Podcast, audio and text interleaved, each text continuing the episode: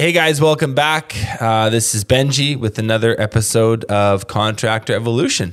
Nothing in the world of contracting sucks the life out of you or your team quite like a miserable client. A sorry SOB whose apparent mission in life is to ruin yours and almost seems to take pleasure in the process. Bad clients are to your business what icebergs were to the Titanic. Okay, maybe that's being a little dramatic, I guess. Uh, your business is not going to sink from doing business with one or even a handful of lost souls. But I think we can all agree that avoiding the crazies is in your best interest, and the sooner the better. Now, the underlying logic here is self evident. Bad clients are excruciatingly hard on morale, they destroy the profitability of the job. And in fact, on large contracts, this can even trickle all the way down to your year end net profit. Uh, they completely wreck your production schedule and they can also really get inside your head, mess with your confidence, your mindset, um, and leave you feeling undeservedly shaky about your whole operation for weeks or even months. That's not good. The unfortunate reality is that complete and total nut jobs need work done too and no one introduces themselves as such. Can you imagine? Hi, I'm Benji. I'm a raging narcissist with the emotional maturity of a pubescent teenager and the communication skills of a watermelon. I'm going to make your life a living hell for the duration of this project, and I can't wait to get started. If only. The problem is moronic tendencies aren't that obvious at first. This is why it's so important to sharply tune your eyes and your ears for these people and avoid them like the plague. So today's episode is a collection of 19 hilariously accurate client red flags. Oh, and listen, this is meant for a laugh, some relatability. There's a few practical tips in here too. But if you're personally offended by anything I say, just please don't cancel me. You're listening to Contractor Evolution, where we unpack the systems, tactics, and skills you need to take your fast growing contracting business to the next level. If you're here to learn what it takes to scale up, work less, and increase profitability, you've come to the right place. Stay tuned to learn what separates the new breed of contractor from the old school, and welcome to your ultimate guide on the business of contracting. Okay, a few cautionary words. None of these on their own are grounds for not moving forward with a project. These should give you pause, cause you to slow down, ask some more questions, um, but not necessarily force you to fire the client on the spot. You need to find your own balance between trusting your gut and not judging a book by its cover. And these 19 things are meant to help you do that. Uh, if you've been at this for a while, like I said, listen to this for a laugh. If you're new, though, you might want to take some notes, as there could be something in here that saves you tens of thousands of dollars and countless sleepless nights. So let's get into the 19 red flags. Okay, the first one is the can I help out and what kind of discount will I get if I do client these people are more naive than they are malicious. They think that because they uh, like they built a dock with their dad in high school and they put together a, an IKEA bed set last summer that they are going to be a real value add to you and your crew on site, and that their hands-on help should equal them paying less. It's best to be appreciative of the offer, right? You want to be polite but then follow that up with a firm no. You might even want to consider charging them more for the extra help. Red flag number two. Uh, we bought the materials already. Just charge us for labor, client. Uh, this is a problem for two reasons, right? The first is that nine times out of 10, what they bought is complete and total crap. Uh, it's not professional grade, or it's just not something that you and your crew are set up to use efficiently. So that's an issue. The second is that this is eating away at a profit center. If you like making money, you no doubt, you no doubt are marking up your materials as you should um, because you have commercial accounts and the contractor pricing with your suppliers. Even with the markup, this is still a better deal for the client who is paying full pop for an interior product at Lowe's or Home Depot or somewhere else. Uh, clients who make this request are innocent enough. Obviously, this isn't a knock at their character. It's just uh, jobs like this often end up with a lower gross profit than what you want, and that might make your crew kind of grumble because uh, they're using something that they're not totally used to. Okay, red flag number three. This is a good one. This is the um, I could do this myself, but I'm just so busy client. Okay, this argument doesn't hold water on any level. In fact, it runs against the fundamental principles of a capitalist society. Theoretically speaking, okay, anyone could do anything were they not so busy with other things. That's why commerce and currency exist. Look, like I could be a baker if I wasn't so busy, but I am so busy. So I buy my fancy artisanal sourdough from a baker for eight bucks a loaf, I might add. but here's the thing when I stop by the bakery, I don't lean over the counter and whisper, Hey, just so you know, um, I could make bread this good at home myself. I just, I'm just so busy. Are you insane? You'd get laughed out of the joint and asked not to come back. Why this is okay to do to contractors is totally beyond me. It's a respect thing. And I think if I'm if I'm giving these people the benefit of the doubt, what they're trying to say is, "Hey, look, I'm handy. I'm good with tools, but all we hear is what you do isn't that hard." Rude. Okay, red flag number 4, uh, engineers, lawyers, designers and surgeons. You need to slow your process way down with these professions or any other profession where they're highly paid for their obsession with precision and control. They're usually extremely intelligent, they're well resourced, which makes them a force to reckon with should things go pear shaped. Uh, if you've had to do this, you know what I'm talking about. But I want to be clear here I'm not saying they're bad people. Like you can still do work with them. I'm just saying that when people with careers that favor certain OCD tendencies ask you to perform work uh, on their home or business, slow down and approach with caution. They might be great, just double check and make sure. Okay, number five uh, this is the I'm a realtor and I flipped many houses, so I know what things cost. Client. No, you don't. Okay, unless you've run a bona fide and professional construction company, you simply can't understand what it costs to run an office, employ managers, pay insurance, maintain a fleet of vehicles, etc. Sure, your real estate career, uh, your real estate side hustle may give you some insight as to how all of this works, but it doesn't make you the judge and jury on what a fair price is. These clients have a tendency to breathe down your neck a little more than you like and nickel and dime you on all sorts of dumb stuff. Okay, red flag number six uh, husband and wife team that aren't on the same page. Yeah, so this is an interesting one. This will reveal itself most clearly when decisions need to be made. If your clients seem to have a uh, seem to have wildly different ideas about how the project ought to go, uh, or they can't come to consensus when making relatively simple selections, you may be headed for a blowout. And remember, you're a contractor, not a marriage counselor. It's not your job to mediate whatever underlying issues are present so that the project can move forward. A surefire sign is when they flat out tell you under their breath. It's like, listen, I wanted to do it this way, but so and so over there said we can't.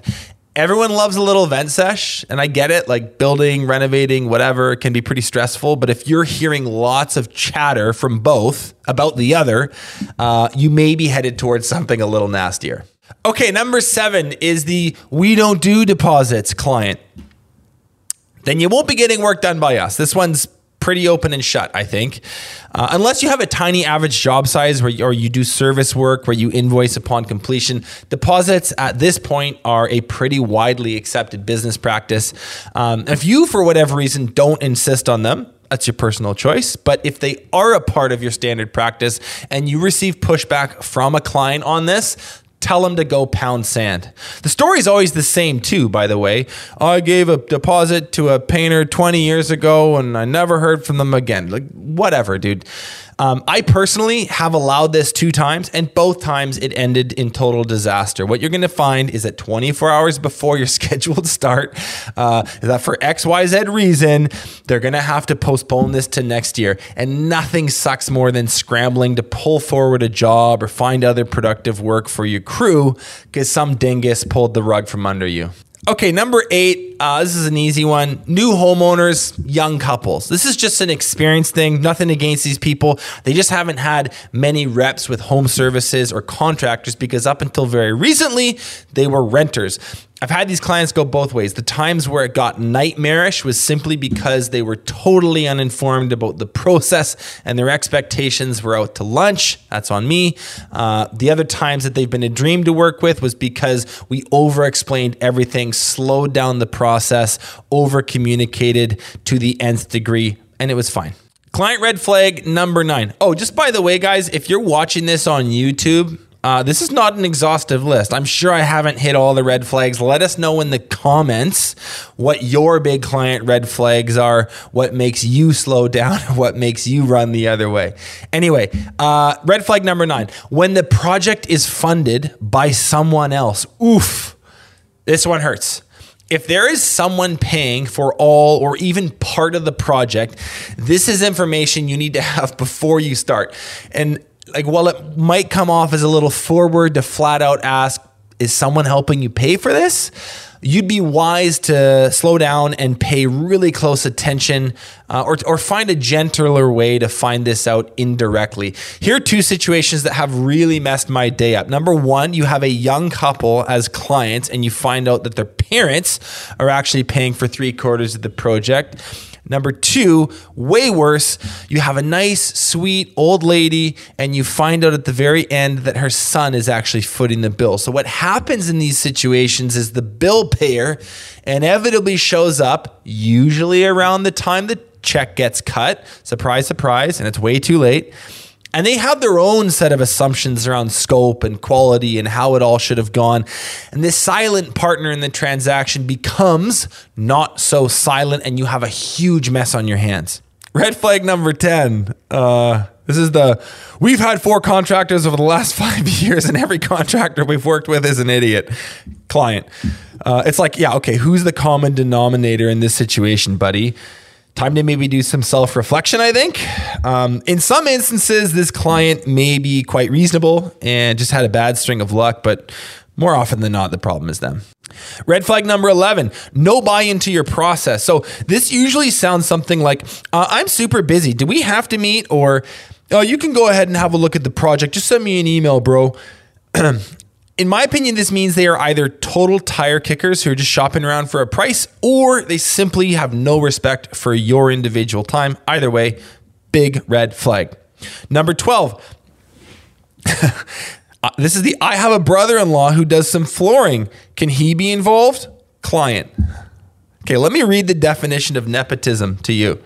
The practice among those with power or influence of favoring relatives or friends, especially by giving them jobs. This one I think I think especially applies to, to GCs. Like if a client is trying to influence who you use as a sub trade, this is a huge, huge red flag, obviously. It's like if your brother-in-law was really that good in flooring, would he be coming to you for leads? I doubt it. Number 13, the intense urgency client. We're having a wedding here in a month and we need this done ASAP. Uh, we're going to list our home and this needs to be done by the end of next week. That should be enough time, right? The potential reasons for said urgency are literally endless, but the important point here is when people are rushed, details get missed. And occasionally those get missed by you, but more often than not, they get missed by the client, and this can lead to big issues downstream. Uh, if it's a quieter time of year, you have some space, whatever, this could get you some goodwill with the client uh, because you bail them out of a, a, tricky situation. So in, in those instances, maybe it's fine. But in most circumstances, I'd say don't let someone else's disorganization and poor planning speed you up or put pressure on your production systems. Red flag number 14 someone who hates all their neighbors. It's like if you're doing an estimate or a design meeting or you're, meeting up with, with a client at their home, um, and they talk about the people on their street. Like, yeah, Sheila over there, she's a total bag lady. And Tim and Angela across the fence here, they're the worst. Can't stand them. If someone has beef with all their neighbors and thinks it's funny to tell you about it, it shows, first of all, a lack of class. Um, and second of all, again, like, who's the common denominator here? Yeah, maybe they picked the wrong house on a, on a really mean street, but this should at the very least ring some alarm bells for you. Probe deeper, I'd say. Okay, number 15. Uh, earmuffs on, pardon my French. This is the house is a fucking pigsty client. Okay, don't cancel me for this. I'm sorry. I'm sorry. Sometimes my house is messy. Hell, life is messy. It's okay. But doesn't it always seem like the clients whose yard is a dumpster fire and whose living room looks like an episode of Hoarders are the ones who all of a sudden care about the tiniest little details? You stand there, jaw agape, surrounded by clutter and chaos as they painstakingly point out one tiny little blemish on the cabinet that you need a magnifying glass to see. The irony is enough to make your head spin. Uh, and to be honest, I don't really have a great solution for these ones. It's just a funny one to look out for. Okay, number 16, the underestimator client. Uh, this sounds like it's not a very big job, or it shouldn't take you guys very long. In my experience, what this really means is I've decided what I want to spend on this project, and it isn't very much. if you pride yourself on quality workmanship and longevity and other nice, good things. Even small projects require many steps and following due process. If they are looking for a band aid solution and you don't do those, try explaining to them why you follow the procedures that you do. And if they're picking up what you're putting down, then this client will be totally workable. If, however, they are looking for a quick fix for cheap, just refer them to someone else. Okay, number 17, uh, we're to call piecemeal quoters and I think you'll recognize these people. It's it sounds something like this. Okay, can you quote it with just one coat, but then also two coats? Uh, quote us for the whole house, and then also just the front of the house, just on its own. Uh, we'd like to get the fence done, but we might just do that ourselves. But give us a price on it anyway. Um, oh, and then when you when you quote the house, can you give it to us with with the trim included and also excluded? again, I need to be kind of careful here not to offend. Like everyone's operating on, on a budget, myself included. Um, and and most of the time, it's smarter to do a like a small job for a client than none at all. But if they're wanting you to quote the project nine ways to Sunday, this is likely a sign that they are too price sensitive for the type of work that you do. Uh, the good news is that this can really easily be sussed out on your setup call, discussed up front, uh, long before going and seeing them. Few price options, totally doable. But if it's getting ridiculous, the math required may not be worth your time. Okay, number 18. this is a client that they just don't ask enough questions, right? And this one takes a little bit more explaining. So if you leave an estimate or a design meeting where you've won the contract, but you don't fully get why, or you were surprised that they went forward, this should ring major alarm bells like red alert, loud blaring sounds in your mind this could be a problem. Um, if they seemed somewhat disengaged with your sales process, but then like really nonchalantly put down a deposit and committed to the job, this, in my experience, means you don't understand their core needs to the level that you should, and that could rear up its ugly head later. If they don't ask many of the questions or show the interest or enthusiasm that a lot of your other clients do, this may mean that they are making huge assumptions about your pro- your process, which are bound to become problematic later on. Um, they may simply be on the quieter time, the quieter side, sure, but 99 times out of 100 when I've done a deal without really understanding why I did that deal or why we came to that agreement together, there are major, major issues further on down the line. Okay, 19 at last. Weird dogs. This is just a fun one. Don't put too much stock into it. But weird or really misbehaving dogs always make me wonder is this pet's behavior a reflection of the client's? Animals absorb the energy that surrounds them. We know this, right? If the dogs are nuts, so the clients might be too. Again, that's not science, just a theory, just throwing it out there. Okay, that's it. 19 client red flags. If you're just starting out, okay, if you just started your business, you may not yet have the luxury of being this choosy. You may have to eat it a couple times. That's unavoidable, and we've all done it. But for the most part, you deserve to work with clients you love, and the more, the better. I hope this list gave you a chuckle, and who knows, you may dodge a few icebergs because of it. See you next week. Thanks a lot for listening to this episode of Contractor Evolution. Uh, if you've already subscribed to our channel, consider sharing this episode with another contractor who you think needs to hear it.